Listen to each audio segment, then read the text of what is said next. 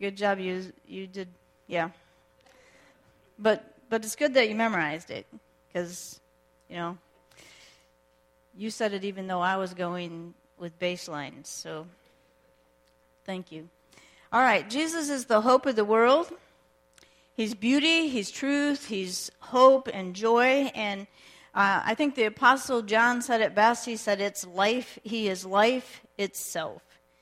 And so we want to reach out to those around us to help them wherever they are in their faith journey to come to know Jesus and to grow closer to him throughout their lives.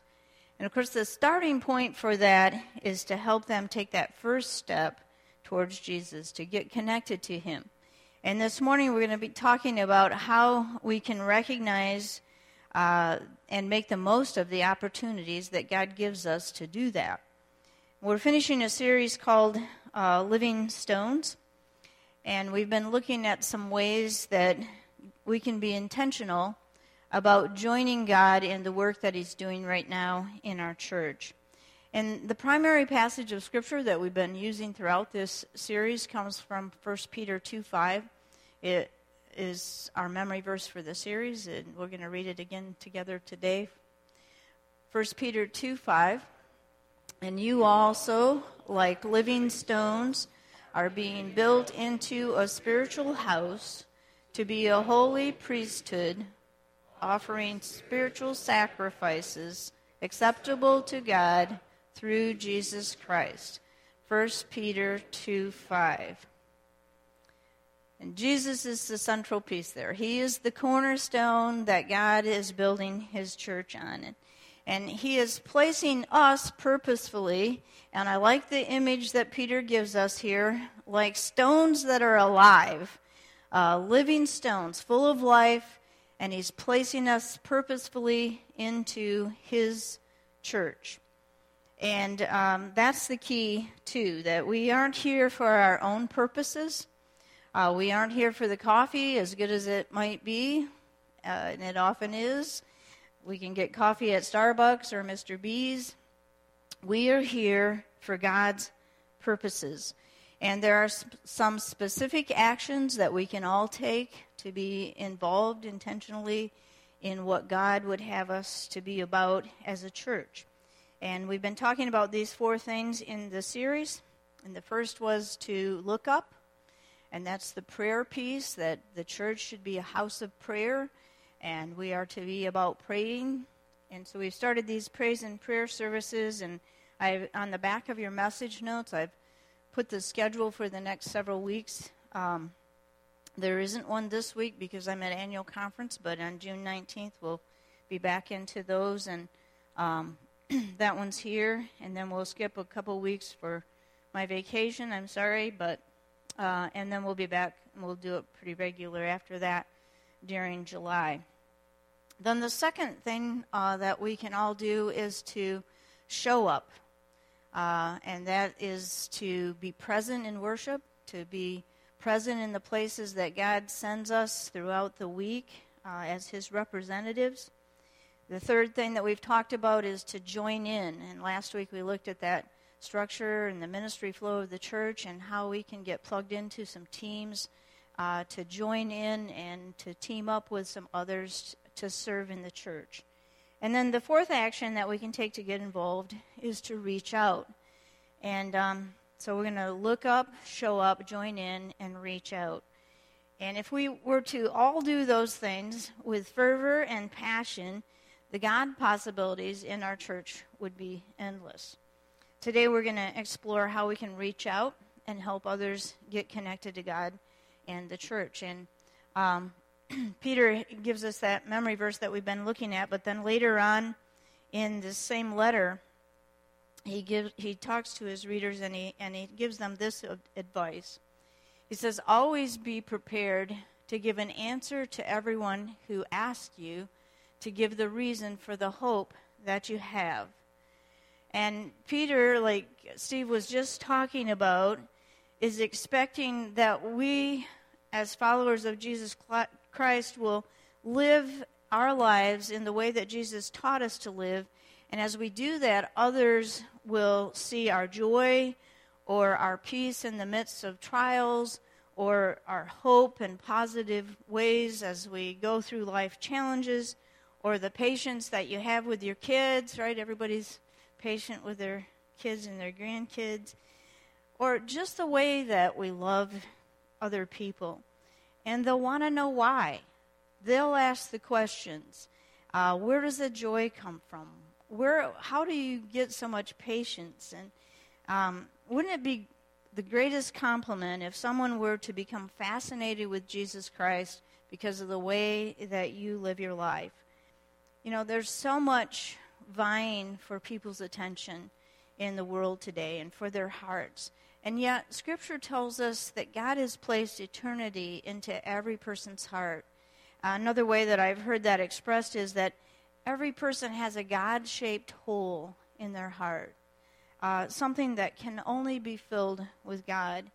And when people see us living our lives as Christ lived his life, um, and they see the fruit of God's Spirit in our lives love, joy, peace, patience, kindness, all those things, uh, steadfastness they'll become intrigued and interested in the source of those things because those are the God pieces that are missing in their heart and in their life. And, and Peter says that at some point, they're going to ask the question, and you should be ready to explain the hope that is in you.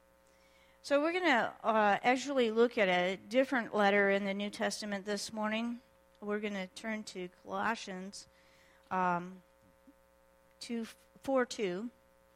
And it's written by the Apostle Paul. And Paul was a follower of Jesus Christ, but he, he hadn't always been a follower of Jesus. At one point, he was a persecutor of the church. He did everything that he could to wipe the, the followers of Jesus Christ off of the face of the earth. He had them arrested, beaten, imprisoned, and um, he just hated the name of Jesus and anyone connected with it. So if you think that your neighbor will never be interested in Jesus, think again. Because in Paul's day, Paul was at the top of that will never be interested in Jesus' list.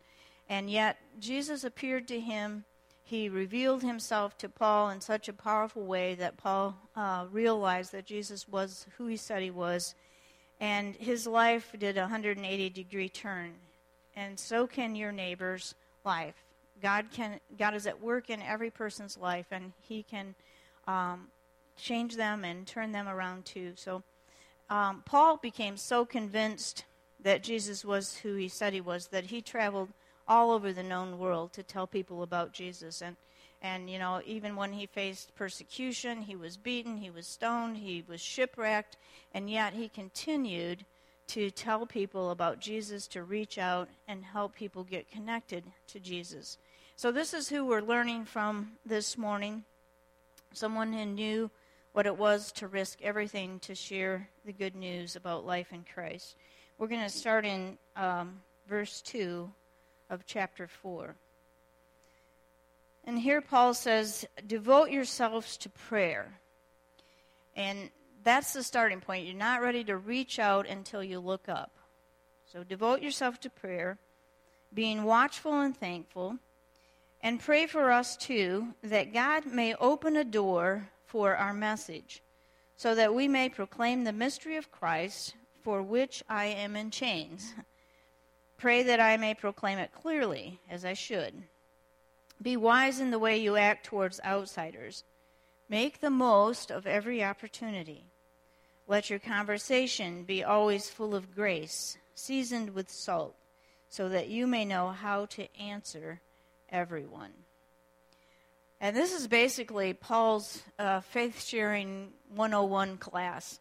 Um, in this passage, we see uh, three essentials to sharing your faith. If you want to pull out your message notes, we're going to look at those.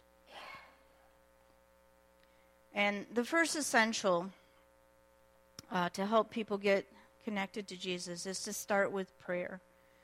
Uh, because all the doors are closed doors until God opens them.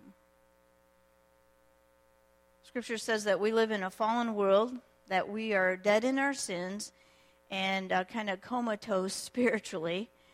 And only God can make us alive. Only God can awaken in us a desire for God, a hunger for more of God. So Paul tells the Colossians to pray for him that God will open a door for him to tell others about Jesus. And prayer is central, central to this. Uh, if you think that you can turn Saul's into Paul's on your own, then you'll be sadly disappointed with the results. God is the only one who can move people to be receptive to the good news. And you never know when that opportunity will come. God is the opener of doors. And, and Jesus said, No one can come to me unless the Father who sent me draws them to me. So start with prayer um, prayer for the person. Um, one of the things that I do is whenever there's a home around me for sale, I'll begin to pray for that person, that that will be a person who's open to the gospel and that God will already be at work in their life. Um, pray for your neighbors. Pray for family who haven't yet received Christ. Pray for friends. Uh, start with prayer. And then pray that God will open the doors for you to speak to them about Jesus or about your church, uh, what God's doing in your life. And then, number two, be ready. be ready when He opens the door and make the most of every opportunity. God is opening doors all around us all the time. And, you know, I think that we all have those moments where we get in the car after we've been visiting with someone or uh, you're going home from a soccer game or something, and then it hits you oh, I had an opportunity there to offer to pray for that person. I had an opportunity to insert a little story that got something that God did in my life that fit perfectly with that, and you just missed that opportunity, and the topic changed or the person went home. But Paul says, Pray that I may proclaim it, the good news about Jesus, clearly as I should. Be wise in the way that you act towards outsiders. You know, like Steve said, you're not beating them over the head. Make the most of every opportunity when God opens the door let your conversation be always full of grace, seasoned with salt, so that you'll know how to answer everyone. so be ready when God opens the door. Make the most of those opportunities. And you know, sometimes we get hung up on the words that we're going to use, and so we just don't say anything. But um, you don't really need to know a bunch of theological words. They're not interested in those, anyways. They just want to hear a sincere, authentic telling of what Christ is doing in your life, what Christ can do in their life. So just be genuine, be authentic, be yourself, be ready to tell your story. You don't have to tell anybody else's story. Um, and be full of grace, seasoned with salt, and God will use that. And then the third uh, thing trust God with the results, because even a closed door can become an open door.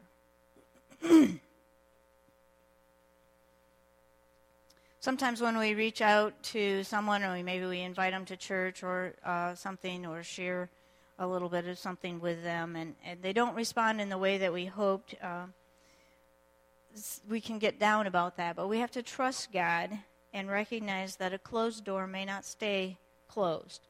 Uh, people go through different stages of their life. Wesley used to talk about to his itinerant preachers, you know, they, they would go to all these different places and he'd say, if they're not responsive today, move on because God will be at work there and there'll be a time uh, when they were, will be. So, it, you know, if somebody's not interested in Jesus today, uh, maybe next week or next year or in a, a few years when life circumstances change. And God's part is to open the door our part is to be living our lives in such a way that we're available and we're ready to answer the questions when He opens that door. And this morning we're going to watch a video, hopefully. we tested it at the beginning of worship, it worked. Uh, about a man who had that same uh, opportunity and, he, and uh, what God did through that. So I got to change the, the. This is my part.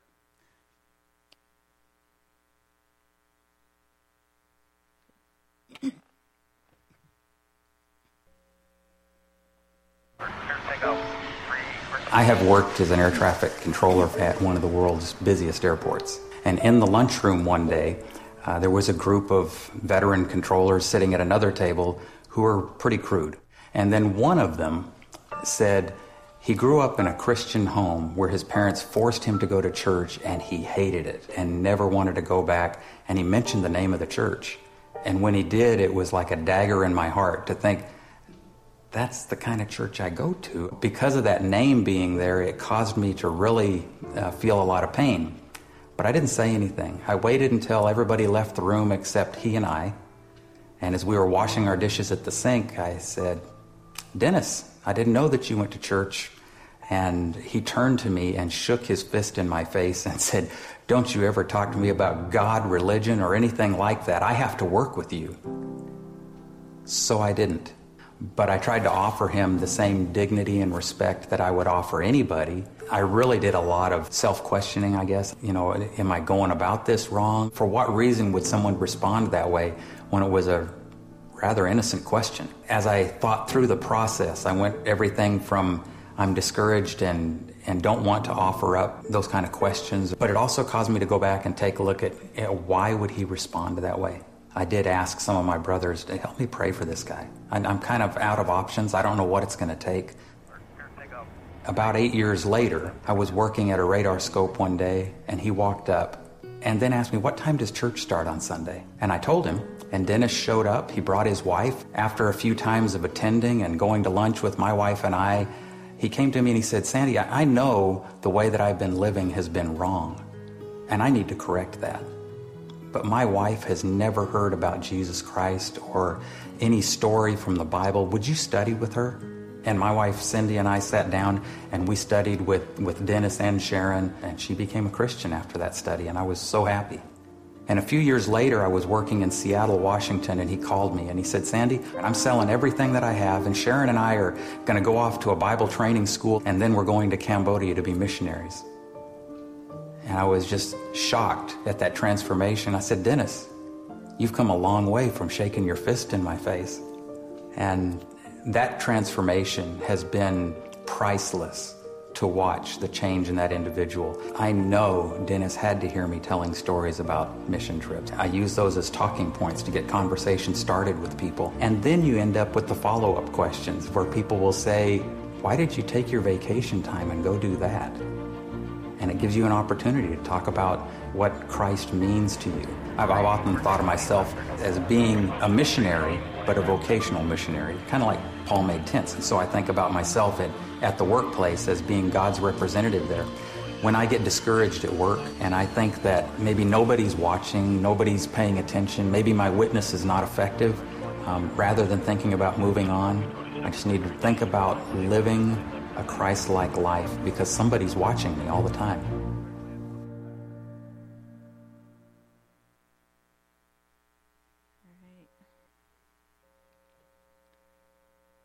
That's kind of a theme this morning. And, and we get that um, opportunity, that joy to be a part of those kind of life transformations as we live our life for Christ and just take those opportunities that God gives us and opens up, just have the faith to step through that door and, and to speak into people's lives. And um, to remember that a closed door might not stay closed forever. Keep praying for the people in your life. Uh, the Bible says God cares about every person, He doesn't wish for anyone to perish. So, um, our responsibility is to continue to pray for them and watch for those open doors.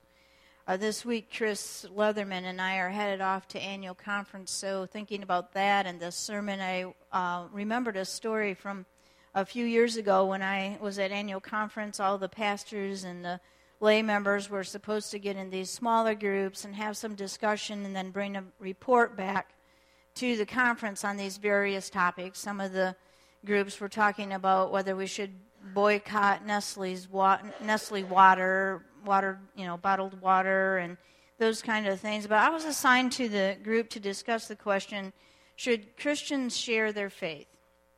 And in this group, uh, the group leader started the group by uh, asking us to go around and for each of us to share uh, how it was that we came to faith in Christ, and if there was a person that we could point to that we would be able to trace that back to. And so we went around the circle, and each person was sharing their experiences and how they came to that point in their life where they came to faith in Jesus Christ and who that one person was. And the uh, last person to speak was a older man. He was a retired pastor, and his story really hit me. He said that when he was 10 years old, there was an older lady that lived next door, and she came over and invited him to their VBS. And he told her, No, I'm, I'm not interested in that. And He politely shut the door. But he said that that just stuck with him, that somebody cared enough about him to invite them, uh, invite him to that. And later on, as an adult, he got even more curious about church and what it was all about, and he decided that he would go to church. And he went and he became a follower of Jesus Christ, and then later on, a pastor. And he said she had no idea. She thought it was a rejection. But if I were to trace my faith back to one person, it would be that woman. And, um, you know, that kind of makes you wonder, doesn't it? What seeds you've planted and uh, has that ever been you? That how many times have we invited someone or talked to someone about Jesus and one way feeling kind of like you blew it or felt like that was an offer that was rejected, when in reality, down the road, God would use it in some way to really change and transform that person's life. Or wouldn't it kind of blow you away if you found out down the road that someone became a pastor because you invited them to mega sports camp or something like that. That God used that as the starting point in their journey to becoming a pastor. Not every door stays closed. So be watchful, be patient, be ready. Uh, Jesus said this as he was praying for his disciples in John 17, 18. I forgot to change it back. I'm sorry. That was my responsibility. John 17, 18. As you sent me into the world, I am sending them into the world. As God sent Jesus, Jesus sends us out into the world. God is a sending God. And He's sending us into our workplaces, into our neighborhoods, right in our very own homes sometimes, uh, uh, with the good news. And like the gentleman in the video said, we are missionaries. And I think sometimes we think of a missionary as somebody that has to go you know, like Stephanie, to Arizona or off to a foreign country or something, and so we let ourselves off the hook. But God has placed each of us strategically as His missionaries. And as you go about your day to day life, uh, and your life intersects with the lives of others in those places that you have influence, uh, in your homes, at your workplace, in the neighborhood, at the restaurant, at a soccer game, uh, while you're going about your life, God will be opening doors because you are his missionary in that place. God loves people and he wants to reach out to them and he reaches out to them through us. Um, there's a world of people out there that are living day to day and some are going to miss out on eternity. And God has put you in their life so that they can know that they were created for a relationship with God that will last forever.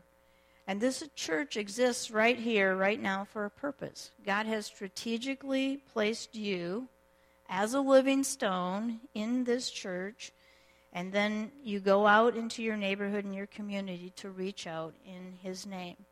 And over the summer, we've got several opportunities to invite. We've got the baptism service coming up. You're welcome to invite family and friends to that. Uh, we've got the mega sports camp. Later on, Sam's got a bike rodeo planned. And we have worship every Sunday. I've discovered it comes every week. And, and so there's all these opportunities for Jesus. And as Jesus sends us out today, when you leave today, don't just go out, go out ready to reach out. Would you pray with me?